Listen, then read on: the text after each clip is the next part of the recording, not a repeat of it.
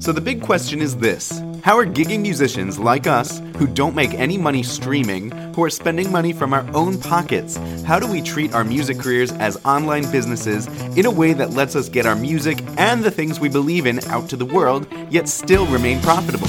That is the question, and this podcast will give you the answer. My name is Jared Judge, and welcome to the Gigging Musician Podcast. What's up, Gigging Pros? It's Jared Judge. Welcome to another episode of the Gigging Musician Podcast. I'm excited for today's podcast because I feel like it is a chance to help shift your views and beliefs about what is possible for you as a musician financially.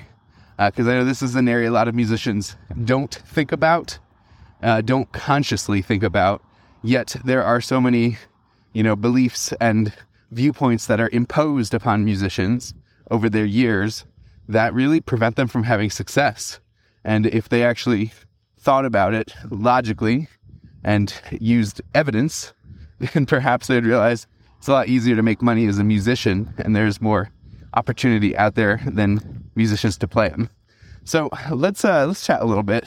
This is actually based on a response to a survey I sent out at the end of my full time music challenge, where you know, in the Full Time Music Challenge, there is an opportunity to join Full Time Music Academy, which that is not always the case. You cannot just openly join it. There are processes you have to go through. And so I sent out a survey asking, like, why uh, were you unable to join Full Time Music Academy at this point? And somebody responded saying they didn't believe that there were enough opportunities, like gigs, for their trio to make their money back which, you know, uh, it, it's a perfectly reasonable explanation. But if you actually logically thought through it, then you might realize that there are some uh, some assumptions underlying that statement which are not actually true. So, you know, in the last couple episodes, I've been I went over the the four main categories of high paying gig types, and I want to share with you how, like I said before, there are more of these opportunities available than there are musicians to play them. And let's uh, let's do this from the perspective of venues. So, in order for a gig to happen, it has to happen at a venue, right? That's pretty obvious. Gigs don't happen in outer space, they happen at a place that hosts a gig. And with those four high paying gig types, those don't take place at restaurants or clubs. Those typically take place in ballrooms or hotels or, you know, wedding venues. And so, in order to disprove this false notion that there are not enough gigs to go around to break even on something that isn't even that that expensive, think about how many of these types of venues exist in your area. Like, go ahead and do a quick Google search. I mean, if you're in your car, you know, pull over to the side. Don't just text and drive, but do a quick search for a couple different terms, like wedding venues in city name or ballrooms in city name. In fact, if you really want to dive into weddings, go on a website called weddingwire.com and then you can filter by category and literally choose wedding venues in city. So if I do that in Denver, there are hundreds of venues in Denver, which is amazing. Hundreds of them. Now, what that implies. So here's the thing about venues is like their goal in, in order for them to stay in business, they have to host events there. Like that's how they make their money is by hosting these events. And so they sell people their venue and they, most of them want to sell at least one every single weekend day. So Saturday, Sunday, even maybe Friday, like a lot of wedding venues and things, they host events Friday night and then throughout the week too. So I think it's kind of safe to assume for each of those venues, there are at least three gigs a weekend. Don't worry, we'll get to the fact that, you know, some of these gigs don't have musicians. We'll, we'll talk about that. Now, another thing is that a lot of these venues have multiple sites, like multiple spaces for events to occur, multiple ballrooms, um, I played a gig at this one place in um, in Wisconsin back in the day. It's called Lake Lawn Resort, and I think they had they mentioned to me they could host like seven weddings in a day. They had seven spaces for for private events. It's pretty awesome. But what that basically does is it drives the average number of events per venue in a state up above one. Right? It's it's usually not below one unless they go out of business because then they're not making back their investment in the building and being able to pay staff and etc. So it's it's greater than one. Let's just say for math purposes, it is one and a half. So one and a half events per venue per day. And these venues are probably hosting events three times a week. So three times one and a half is four and a half. And then multiply that by, you know, I, I said there several hundred, let's say 300 venues in the De- Denver area. So four and a half times three. I'm going to actually get my calculator up for this. So 4.5 times three is 13.5. Is that correct? 4.5 times three is 13.5. Okay. So 13.5 events per venue per weekend. Um, sorry, it's it's early in the morning. I'm let me do math here again. So 4.5 events per weekend times 300. That's the number I was looking for. So every weekend in Denver, there are about 1,350 private events going on. So 1,350 per weekend. okay, so then we multiply that by how many weekends there are in a year. Of course, there are seasonality to this, like, you know, not all weddings happen in, in winter. And I'm also talking just about weddings because I do play tons of those, but there are also corporate events, nonprofit events, private parties. So let's say events happen on average 40 times a year, 40 weekends a year. So that right, a, a conservative estimate, this is literally just napkin math, 54,000 gigs a year, high paying gigs, which I know for a fact this is, is a conservative estimate, but 54,000 gigs a year that could hire musicians. Now, oftentimes, this, this is going to address the fact that not all of these gigs hire a musician. Sometimes they will hire a DJ, but almost all of them require entertainment of some sort. The reason why not all of them hire musicians is mostly because DJs market themselves better than musicians overall. And I know this because if you look in the marketplace, you will see how aggressive DJs market themselves. And I believe they market themselves mainly because their services are typically a commodity. Most DJs do the same thing.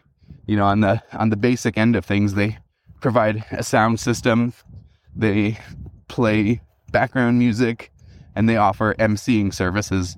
Some of them offer lighting, and some of them offer some other like special effects or photo booths and things. But on the surface, most DJs do the same thing. It is a lot harder to, dif- to differentiate yourself as a DJ. So they are marketing very aggressively, and they typically market themselves as the easiest option to entertain your guests. So that is the angle that DJs typically take However, I'm not advocating that we steal gigs from DJs, although if you outmarket a DJ, go for it. I like to market myself as complementary to a DJ.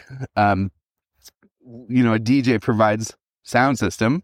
Well, we would provide live music that can plug into the DJ sound system. So you get the best of both worlds. You get the brilliance of live music, the highly entertaining aspect of live music, plus the convenience of a DJ to fill in the rest of the evening.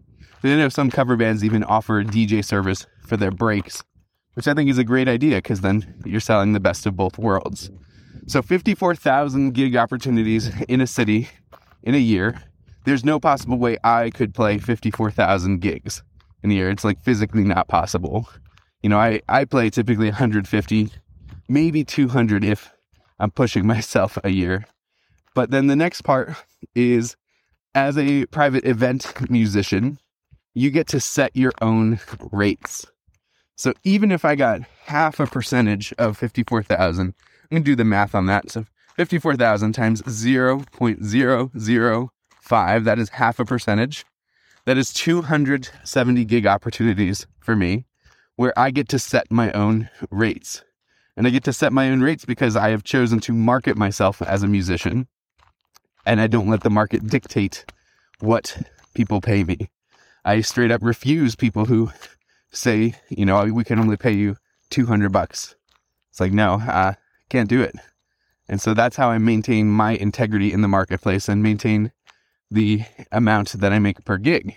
So if I get half a percentage of all of those gigs, that is 270 gigs, which is more than I personally am able to play, uh, which, you know, I think I could get more than that simply because I'm one of the few musicians who know how to market myself. So that's a lot of gigs. And I know not every city is as big as Denver, but do the math on your own city and figure out how many venues that host private events are in your city. And you'll be surprised because private events are also hosted at places like, you know, Elks Lodges and uh, even local YMCAs. Those host events too. Churches host those, synagogues, mosques, all the places of worship host private events as well. And yeah, so there are tons of these venues and do the math on, you know, how many events can they host a year? How many events can they host in a given day? Is it a place like Lake Lawn Resort that can host seven events at a time? Is it a one and done? But the average will be more than one per day. And then multiply that by three opportunities in a weekend, Friday, Saturday, Sunday. And then multiply that by 52 weeks in a year multiply that by the number of venues in your area. And you'll see there are tons of opportunities. And then shift the mindset from like, you know, I'm competing against DJs to I'm not competing against DJs. I'm collaborating with DJs and perhaps there are gigs that I have access to that I didn't realize I did before. And then, you know, figure out what percentage of those gigs can you actually get. And I'm, I assure you it will be more than you probably have capacity to play. But how do you get those gigs? Is through marketing. So that's, I guess, you know, back to that survey that you think that there are not enough gigs for you to actually be able to, to make a return on your investment when you invest in something like business training. I just think that that's a little short sighted and we can do better, but the mindset has to be of abundance.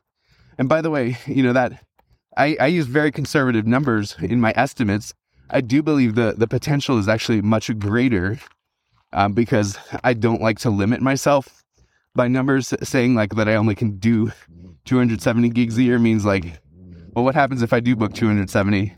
Will I turn down the 271st? Probably, just because like I know that I'm I'm making more than enough money as a musician that I don't need to take on that extra gig. Plus, that's also a great marketing strategy is by limiting your availability so that you become exclusive and not everybody can get access to you. And that's something I'm playing around with a lot right now in my marketing.